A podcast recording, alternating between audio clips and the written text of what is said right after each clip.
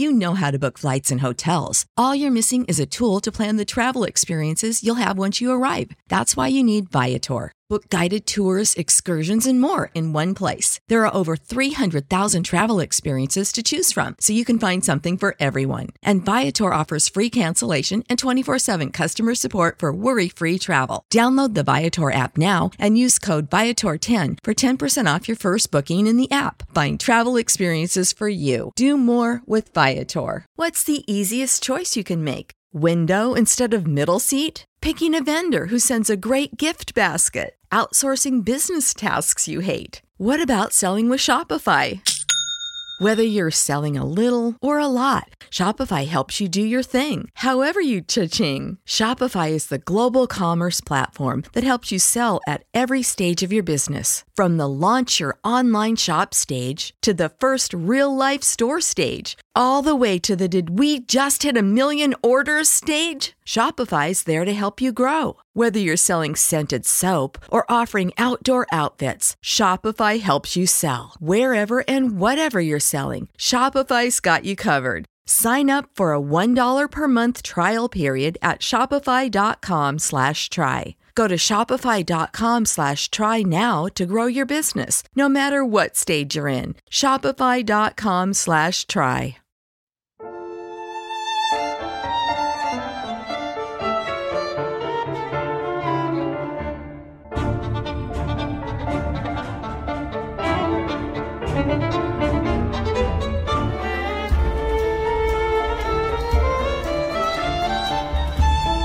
Ana Karenina, de Lev Talstov.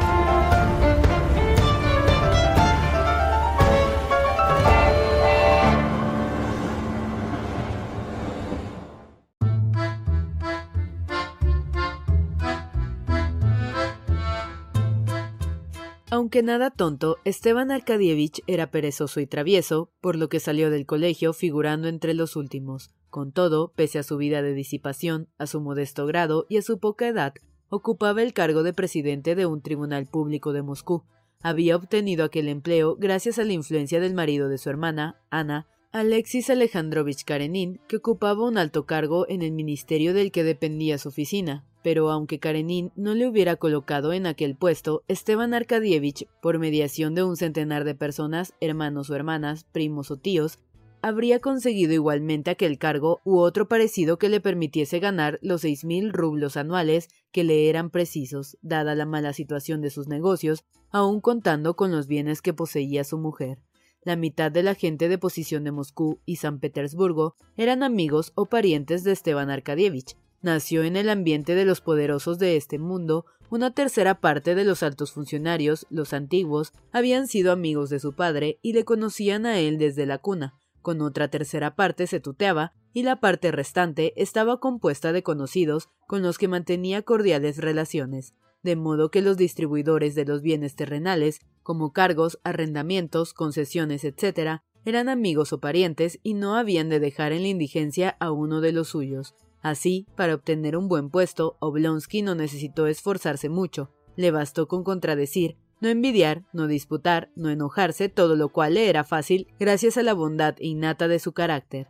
Le habría parecido increíble no encontrar un cargo con la retribución que necesitaba, sobre todo, no ambicionando apenas nada, solo lo que habían obtenido otros amigos de su edad y que estuviera al alcance de sus aptitudes. Los que le conocían no solo apreciaban su carácter jovial y bondadoso y su indiscutible honradez, sino que se sentían inclinados hacia él por su arrogante presencia sus brillantes ojos, sus negras cejas y su rostro blanco y sonrosado. Cuando alguno le encontraba, exteriorizaba enseguida su contenido. Aquí está Steve Oblonsky, exclamaba al verle aparecer, casi siempre sonriendo con jovialidad.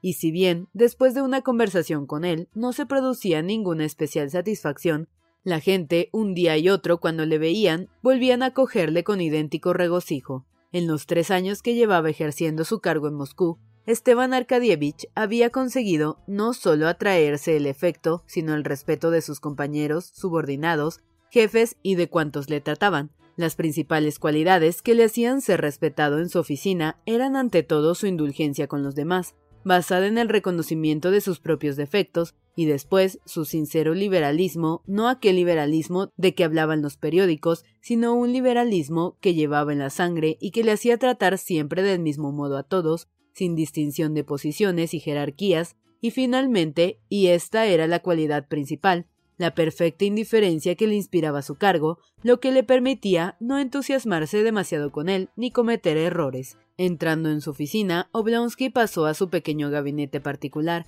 seguido del respetuoso conserje que le llevaba la cartera. Se vistió allí el uniforme y entró en el despacho.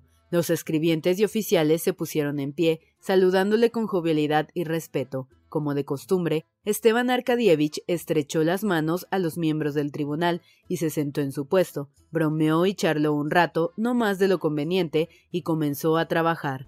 Nadie mejor que él sabía deslindar los límites de la llaneza oportuna y la seriedad precisa para hacer agradable y eficaz el trabajo. El secretario se acercó con los documentos del día y le habló con el tono de familiaridad que introdujera en la oficina el propio Esteban Arkadievich. Al fin hemos recibido los datos que necesitábamos de la Administración Provincial de Pensa. Aquí están, con su permiso. Con que ya se recibieron, exclamó Esteban Arkadievich, poniendo la mano sobre ellos. ¡Ea, señores! y la oficina en pleno comenzó a trabajar.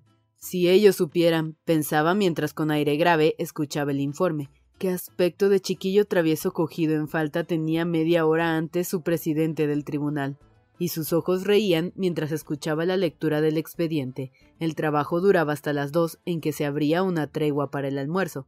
Poco antes de aquella hora, las grandes puertas de la sala se abrieron de improviso y alguien penetró en ella. Los miembros del tribunal, sentados bajo el retrato del emperador y colocados bajo el cérsalo, miraron hacia la puerta, satisfechos de aquella diversión inesperada, pero el ujier hizo salir enseguida al recién llegado y cerró tras él la puerta vidriera. Una vez examinado el expediente, Oblonsky se levantó, se desperezó y rindiendo tributo al liberalismo de los tiempos que corrían, encendió un cigarrillo en plena sala de consejo y se dirigió a su despacho. Sus dos amigos, el veterano empleado Nikitin y el gentilhombre de la cámara Grinevich, le siguieron.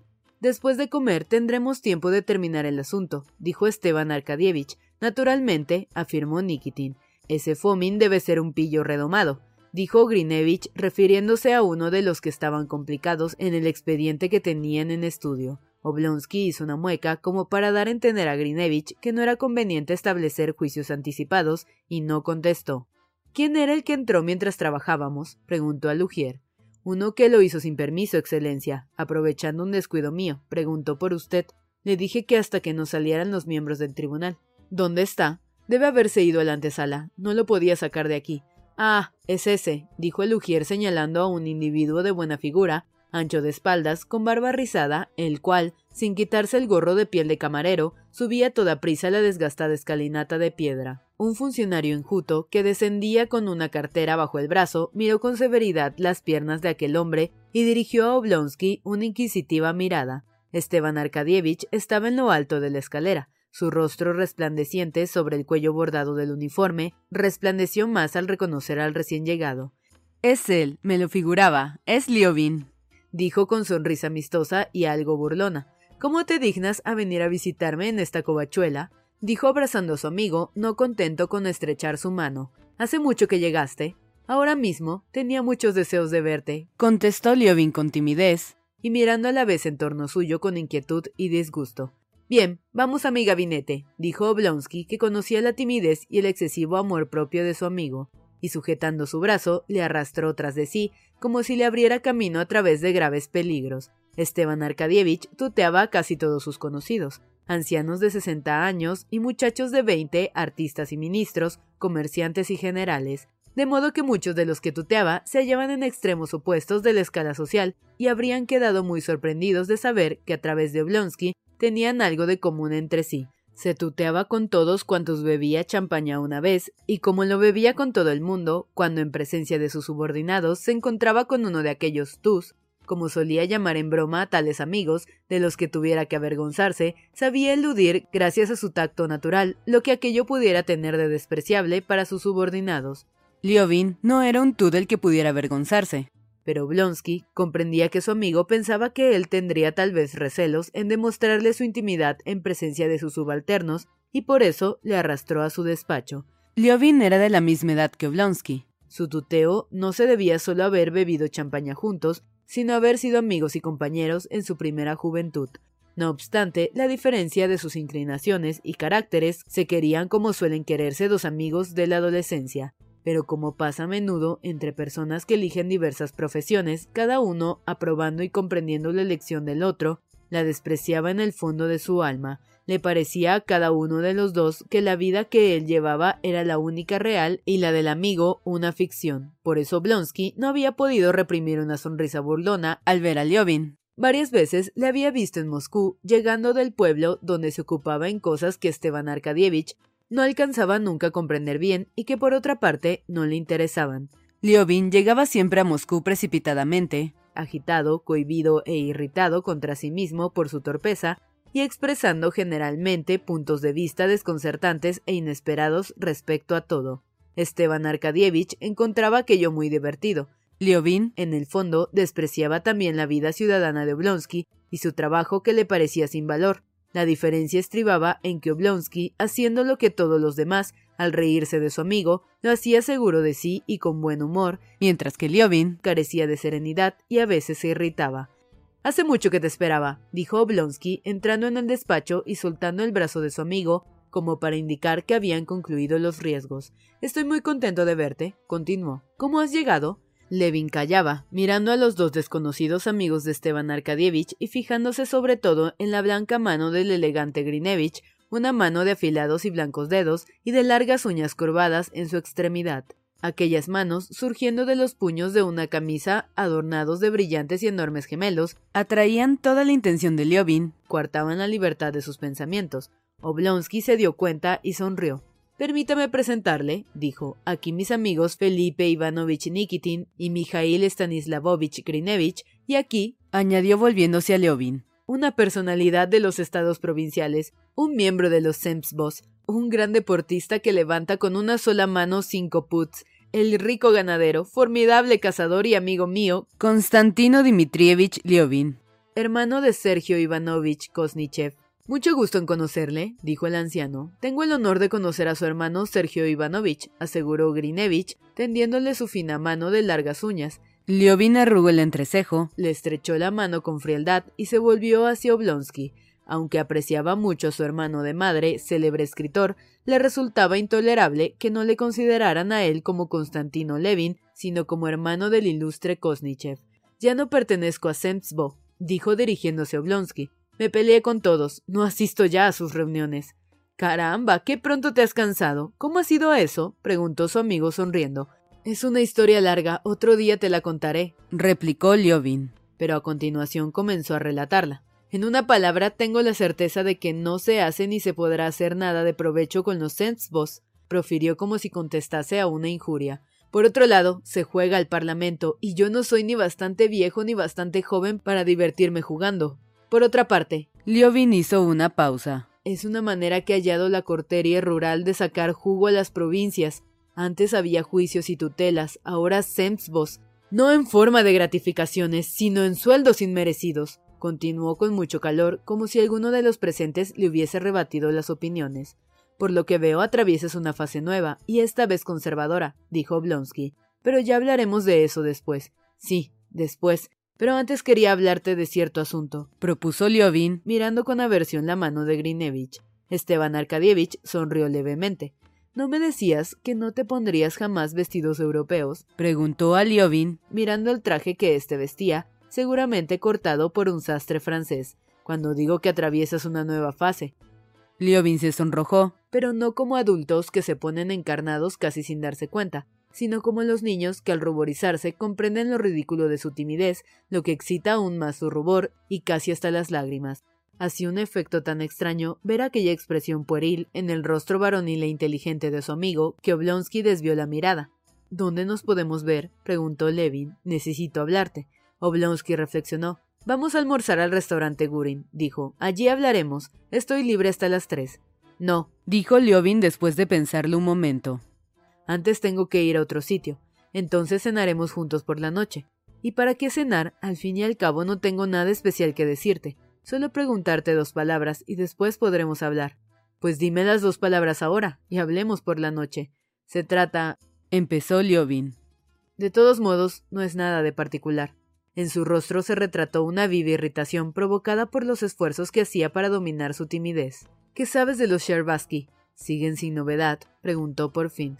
Esteban Arkadievich, a quien le constaba de tiempo atrás que Liobin estaba enamorado de su cuñada Kitty, sonrió imperceptiblemente y sus ojos brillaron de satisfacción. Tú lo has dicho en dos palabras, pero yo en dos palabras no lo puedo contestar, porque perdóname un instante. El secretario, con respetuosa familiaridad y con la modesta conciencia de la superioridad que todos los secretarios creen tener sobre sus jefes en el conocimiento de todos los asuntos, entró y se dirigió a Oblonsky llevando unos documentos y en forma de pregunta comenzó a explicarle una dificultad. Esteban Arkadievich, sin terminar de escucharle, puso la mano sobre la manga del secretario. No, hágalo de todos modos, como le he dicho, indicó suavizando la orden con una sonrisa y tras explicarle la idea que él tenía sobre la solución del asunto, concluyó separando los documentos. Le ruego que lo haga así, Zahar Nikitich. El secretario salió un poco confundido. Liovin, entretanto, se había recuperado completamente de su turbación, y en aquel momento se hallaba con las manos apoyadas en el respaldo de una silla, escuchando con burlona atención. No lo comprendo, dijo. El que no comprendes, repuso Oblonsky sonriendo y sacando un cigarrillo. Esperaba alguna extravagancia de parte de Liobin. Lo que hacen aquí, repuso Liobin encogiéndose de hombros. Es posible que puedas tomarlo en serio. ¿Por qué no? Porque aquí no hay nada que hacer. Eso te figuras tú. Estamos abrumados de trabajo. Sí, sobre el papel. Verdaderamente tienes aptitudes para esas cosas, añadió Liobin. ¿Qué quieres decir? Nada, replicó Liobin. De todos modos, admiro tu grandeza y me siento orgulloso de tener un amigo tan importante. Pero no has contestado aún mi pregunta. Terminó mirando a Oblonsky a los ojos con un esfuerzo desesperado. Pues bien, espera un poco y también tú acabarás aquí, aunque poseas tres mil hectáreas de tierras en el distrito de Karasinsky. Tengas tus músculos y la lozanía y agilidad de una muchacha de doce años, a pesar de todo ello acabarás por pasarte a nuestras filas. Y respecto a lo que me has preguntado, no hay novedad, pero es lástima que no hayas venido aquí en tanto tiempo. Pues ¿qué pasa? preguntó con inquietud Liobin. Nada, nada, dijo Oblonsky. Ya charlaremos, y en concreto, ¿qué es lo que te ha traído aquí? De eso será mejor hablar también después, respondió Liovin sonrojándose hasta las orejas. Bien, ya me hago cargo, dijo Esteban Arkadievich. Si quieres verlas, las encontrarás hoy en el Parque Zoológico, de cuatro a cinco. Kitty estará patinando. Ve a verlas. Yo me reuniré allí contigo y luego iremos a cualquier sitio. Muy bien. Hasta entonces luego. No te olvides de la cita. Te conozco bien. Eres capaz de olvidarla o de marcharte al pueblo, exclamó riendo Oblonsky. No, no. Y salió del despacho sin acordarse de que no había saludado a los amigos de Oblonsky hasta que estuvo en la puerta. Parece un hombre de carácter, dijo Grinevich cuando Liovin hubo salido. Sí, querido, asintió Esteban Arkadievich, inclinando la cabeza. Es un mozo con suerte. Tres mil hectáreas en Karasinsky, joven y fuerte y con un hermoso porvenir. No es como nosotros. ¿De qué se queja usted? De que todo me va mal, respondió Oblonsky suspirando profundamente. What's the easiest choice you can make? Window instead of middle seat? Picking a vendor who sends a great gift basket? Outsourcing business tasks you hate? What about selling with Shopify? Whether you're selling a little or a lot, Shopify helps you do your thing, however you cha-ching. Shopify is the global commerce platform that helps you sell at every stage of your business. From the launch your online shop stage to the first real life store stage, all the way to the did we just hit a million orders stage. Shopify's there to help you grow. Whether you're selling scented soap or offering outdoor outfits, Shopify helps you sell. Wherever and whatever you're selling, Shopify's got you covered. Sign up for a $1 per month trial period at shopify.com slash try. Go to shopify.com slash try now to grow your business, no matter what stage you're in. Shopify.com slash try. When you need mealtime inspiration, it's worth shopping Kroger, where you'll find over 30,000 mouthwatering choices that excite your inner foodie. And no matter what tasty choice you make, you'll enjoy our everyday low prices, plus extra ways to save, like digital coupons worth over $600 each week. You can also save up to $1 off per gallon at the pump with fuel points. More savings and more inspiring flavors make shopping Kroger worth it every time. Kroger, fresh for everyone. Fuel restrictions apply.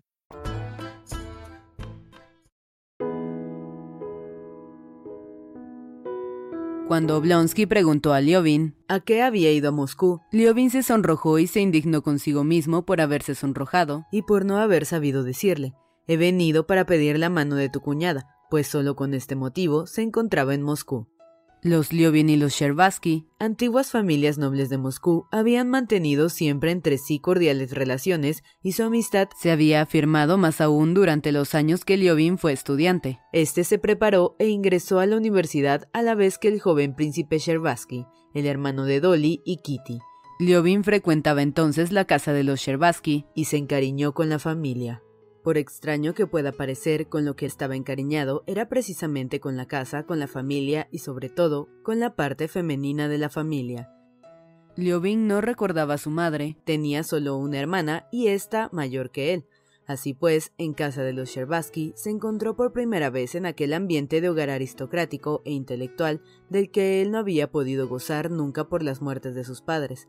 Todo en los Sherbatsky, sobre todo en las mujeres, se presentaba ante él envuelto como un velo misterioso, poético, y no solo no veía en ellos defecto alguno, sino que suponía que bajo aquel velo poético que envolvía sus vidas se ocultaban los sentimientos más elevados y las más altas perfecciones, que aquellas señoritas hubiesen de hablar por un día en francés y otro en inglés, que tocasen por turno el piano, cuyas melodías se oían desde el cuarto de trabajo de su hermano, donde los estudiantes preparaban sus lecciones, que tuviesen profesores de literatura francesa, de música, de dibujo, de baile, que las tres, acompañadas de Mademoiselle Linon, fuesen por las tardes a horas fijas del Boulevard Berskov, vestidas con sus abrigos invernales de satén, Dolly de largo, Natalia de medio largo y Kitty completamente de corto, de modo que se podían distinguir bajo el abriguito sus piernas cubiertas de tersas medias encarnadas, que hubiesen de pasear por el Boulevard Berskov acompañadas por un lacayo con una escarapela dorada en el sombrero,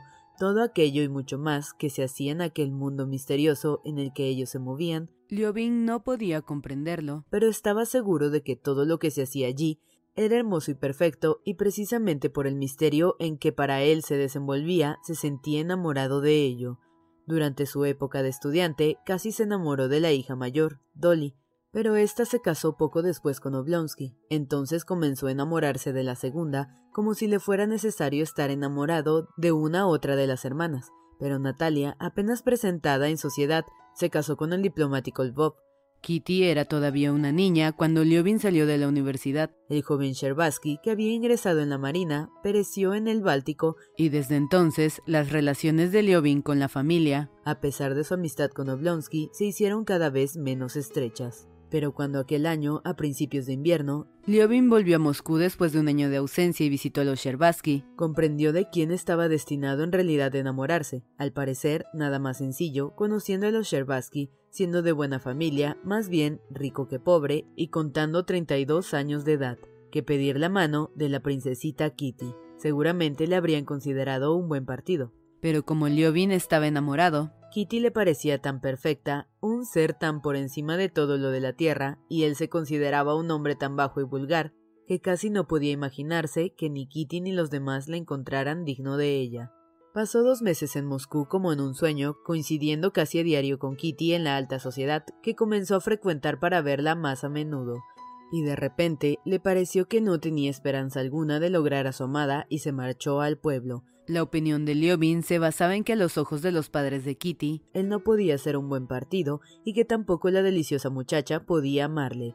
Ante sus padres no podía alegar una ocupación determinada, ninguna posición social, siendo así que a su misma edad, 32 años, otros compañeros suyos eran uno general ayudante, otro director de un banco y de una compañía ferroviaria, otro profesor y el cuarto presidente de un tribunal de justicia, como Oblonsky. Él, en cambio, sabía bien cómo debían de juzgarle los demás, un propietario rural, un ganadero, un hombre sin capacidad, que no hacía a ojos de la gente, sino lo que hacen los que no sirven para nada, ocuparse del ganado, de cazar, de vigilar sus campos y sus dependencias. La hermosa Kitty no podía pues amar a un ser tan feo como Liobin se consideraba, y sobre todo tan inútil y tan vulgar.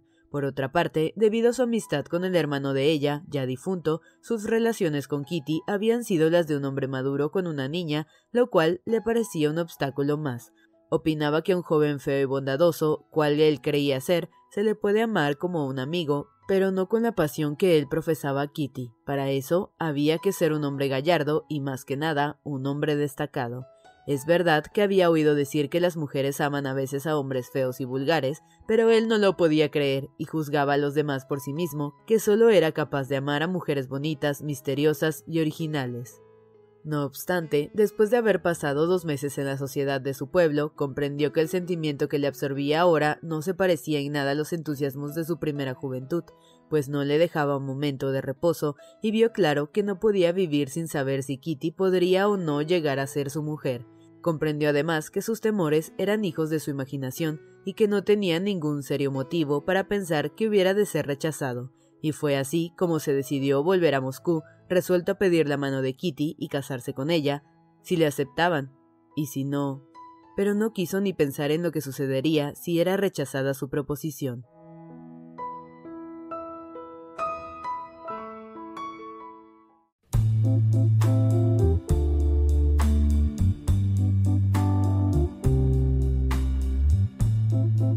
Llegó a Moscú en el tren de la mañana y enseguida se dirigió a casa de Kosnichev, su hermano mayor por parte de madre. Después de mudarse de ropa, entró en el despacho de su hermano dispuesto a exponerle los motivos de su viaje y pedirle consejo.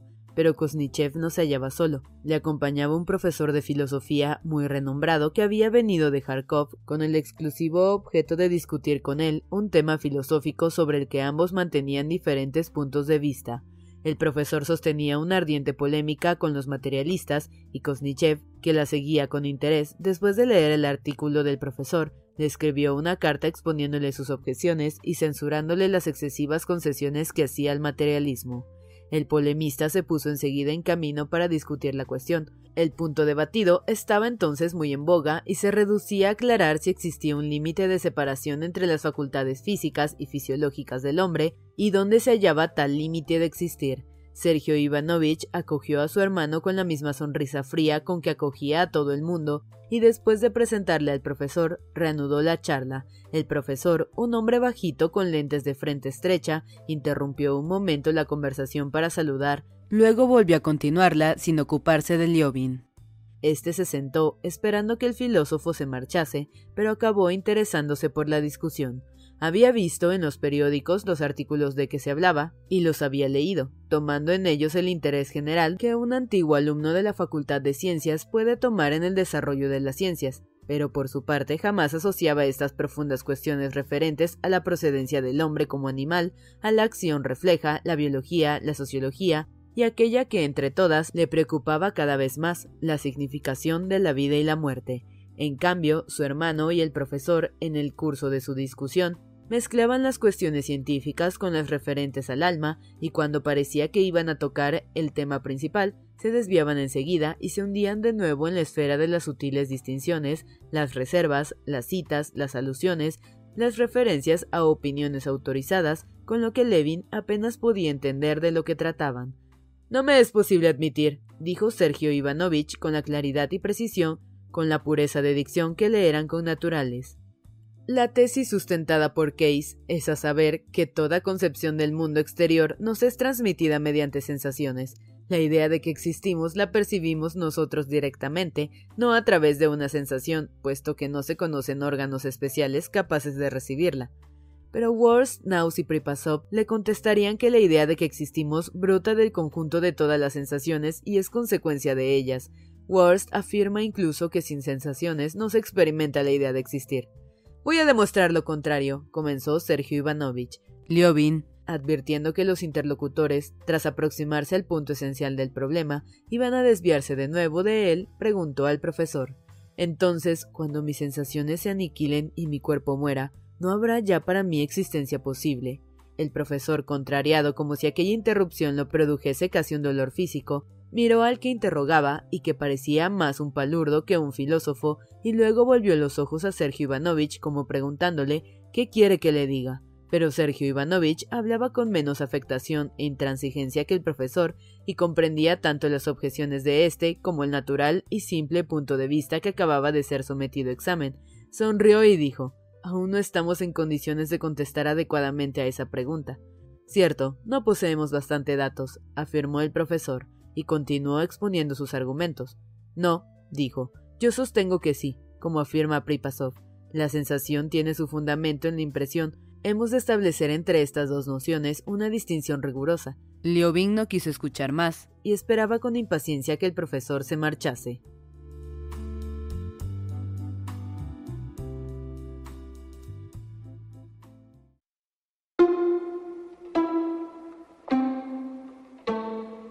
Cuando el profesor se hubo ido, Sergio dijo a su hermano, Celebro que hayas venido, por mucho tiempo, ¿y cómo van las tierras? Liobin sabía que a su hermano le interesaban poco las tierras, y si le preguntaba por ellas, lo hacía por condescendencia. Le contestó, pues, limitándose a hablarle de la venta del trigo y del dinero cobrado. Habría querido hablar a su hermano de sus proyectos de matrimonio, pedirle consejo, pero escuchando su conversación con el profesor y oyendo luego el tono de protección con que le preguntaba por las tierras, las propiedades de su madre las poseían los dos hermanos en común, aunque era Liobin quien las administraba. Tuvo la sensación de que no habría ya de explicarse bien, de que no podía empezar a hablar a su hermano de su decisión y de que éste no habría de ver seguramente las cosas como él deseaba que las viera. Bueno, ¿y qué dice el SEMSBO? preguntó Sergio, que daba mucha importancia a aquella institución. A decir verdad, no lo sé. ¿Cómo? ¿No perteneces a él? No, he presentado la dimisión y no asisto a las reuniones. Es lástima, dijo Sergio Ivanovich arrogando el entrecejo. Leovín, para disculparse, comenzó a relatarle lo que sucedía en las reuniones. Ya se sabe que siempre pasa así, le interrumpió su hermano. Los rusos somos de ese modo. Tal vez la facultad de ver los defectos propios sea un hermoso rasgo de nuestro carácter, pero los exageramos y nos consolamos de ellos con la ironía que tenemos siempre en los labios. Una cosa te diré, si otro pueblo cualquiera de Europa hubiese tenido una institución análoga como la de los censos, por ejemplo los alemanes o los ingleses, la habrían aprovechado para conseguir su libertad política. En cambio nosotros solo sabemos reírnos de ella. ¿Qué querías que hiciera? replicó Liobin excusándose. Era mi última prueba, puse en ella toda mi alma, pero no puedo, no tengo aptitudes. No es que no tengas, es que no enfocas bien el asunto, dijo Sergio Ivanovich. Tal vez tengas razón, concedió Liovin abatido. ¿Sabes que nuestro hermano Nicolás está otra vez en Moscú? Nicolás, hermano de Constantino y de Sergio por parte de madre y mayor que los dos, era una calavera. Había disipado su fortuna, andaba siempre con gente de dudosa reputación y estaba reñido con ambos hermanos. ¿Es posible? preguntó Liovin con inquietud. ¿Cómo lo sabes? Prokofy le ha visto en la calle. ¿En Moscú? ¿Sabes dónde vive? Liovin se levantó como disponiéndose a marchar enseguida. Siento habértelo dicho, dijo Sergio Ivanovich, meneando la cabeza al ver la emoción de su hermano.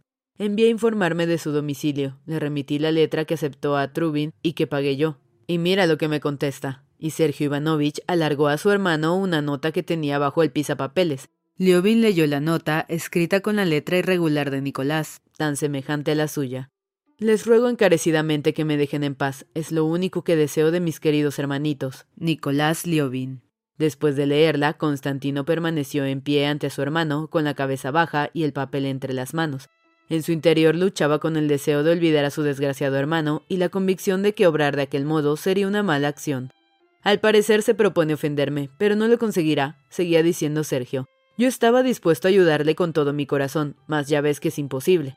Sí, sí, repuso Liovin. Comprendo y apruebo tu actitud, pero yo quiero verle. Ve si lo deseas, mas no te lo aconsejo, dijo Sergio Ivanovich. No es que yo le tema con respecto a las relaciones entre tú y yo, no conseguirá hacernos reñir. Pero creo que es mejor que no vayas, así te lo aconsejo, es imposible ayudarle. Sin embargo, haz lo que te parezca mejor. Quizás sea imposible ayudarle, pero no quedaría tranquilo sobre todo ahora si... No te comprendo bien, repuso Sergio Ivanovich. Lo único que comprendo es la lección de humildad. Desde que Nicolás comenzó a ser como es, yo comencé a considerar eso que llaman una bajeza con menos severidad. Ya sabes lo que hizo. Es terrible, terrible, repetía Liovin. Después de obtener del lacayo de su hermano las señas de Nicolás, Liovin decidió visitarle enseguida, pero luego reflexionando lo mejor, aplazó la visita hasta la tarde. Ante todo, para tranquilizar su espíritu, necesitaba resolver el asunto que le traía Moscú, para ello se dirigió pues a la oficina de Oblonsky y después de haber conseguido las informaciones que necesitaba sobre los Sherbatsky, tomó un coche y se dirigió al lugar donde le habían dicho que podía encontrar a Kitty.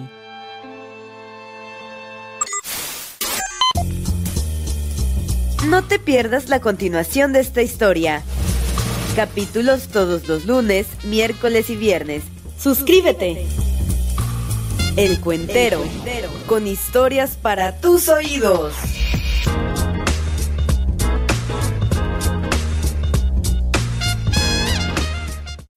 When you need mealtime inspiration, it's worth shopping Kroger, where you'll find over 30,000 mouthwatering choices that excite your inner foodie. And no matter what tasty choice you make, you'll enjoy our everyday low prices, plus extra ways to save, like digital coupons worth over $600 each week. You can also save up to $1 off per gallon at the pump with fuel points. More savings and more inspiring flavors make shopping Kroger worth it every time. Kroger, fresh for everyone. Fuel restrictions apply. ¿Quieres regalar más que flores este Día de las Madres? The Home Depot te da una idea. Pasa más tiempo con mamá plantando flores coloridas, con macetas y tierra de primera calidad para realzar su jardín. Así sentirá que es su día todos los días. Llévate tierra para macetas Bigoro por solo $8.97 y crece plantas fuertes y saludables dentro y fuera de casa. Recoge en tienda y sigue cultivando más momentos con mamá en The Home Depot. Haces más, logras más. Más detalles en homedepot.com diagonal delivery.